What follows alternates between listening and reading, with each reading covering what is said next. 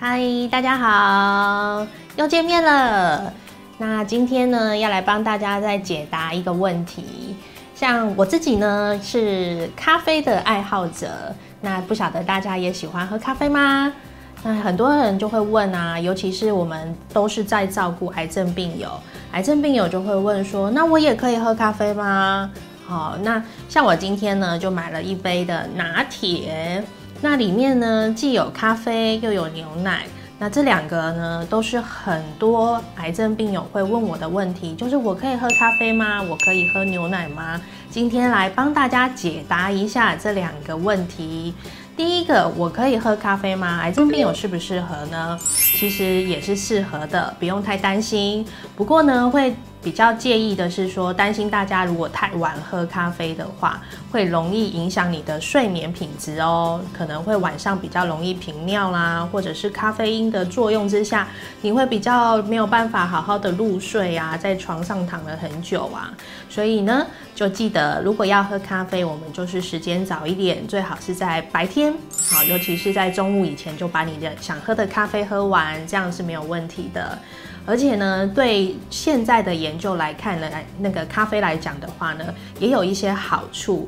因为毕竟咖啡也算是一个植物的来源，就像我们吃蔬菜、吃水果一样，这些都是植物性的来源，所以它也一样跟蔬菜、水果一样，都会具有这个所谓的植化素、植物化学物质。那以咖啡来讲，它的植化素呢，就是像咖啡因也算是一种，或者是绿原酸也是一种，或者是二萜类也是一种。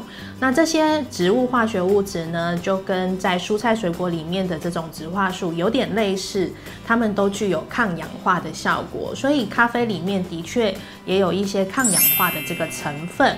那过去也有一些研究就显示啦，它对于第二型的糖尿病也有帮忙，甚至可以降低这个全因性的死亡率。所以呢，喝咖啡的确是可以带来一些好处，甚至对癌症病友来说，目前以研究来看，就是两个癌症类别喝咖啡反而是能够带来好处的。比方说肝癌的病友或者是子宫内膜癌的病友，都可以适合喝咖啡的。那至于其他的癌症类别呢？目前虽然还没有那么多的研究可以证实说喝咖啡可以带来好好处，不过至少现在看起来喝咖啡是没有坏处的。好，所以大家如果想喝咖啡是 OK 没有问题。好，这是我们第一题的解答。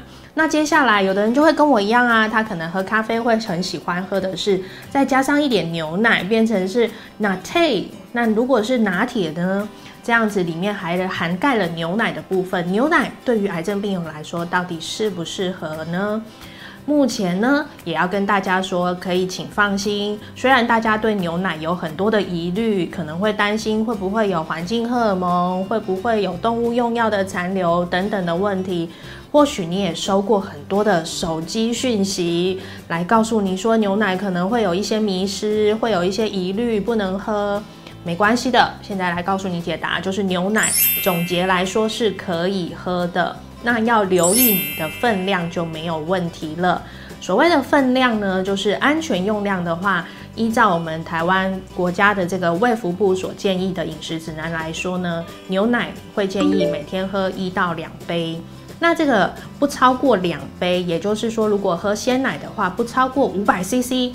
其实这样子的用量都是很安全的，不用太过于担心。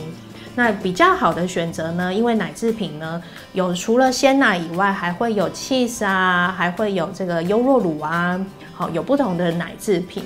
那在这边呢，会比较推荐大家可以选择发酵乳，也就是优酪乳或者是优格。这些发酵过后的呢，不只可以帮助你补到钙质，也可以帮你补到一些好菌，让你的肠道好菌会变得比较多。所以在奶制品的选择，你尽量不要是喝鲜奶，不要超过五百 CC。那如果是喝发酵乳呢，就是不要超过四百 CC 以上，这样子的用量就会是非常的安全。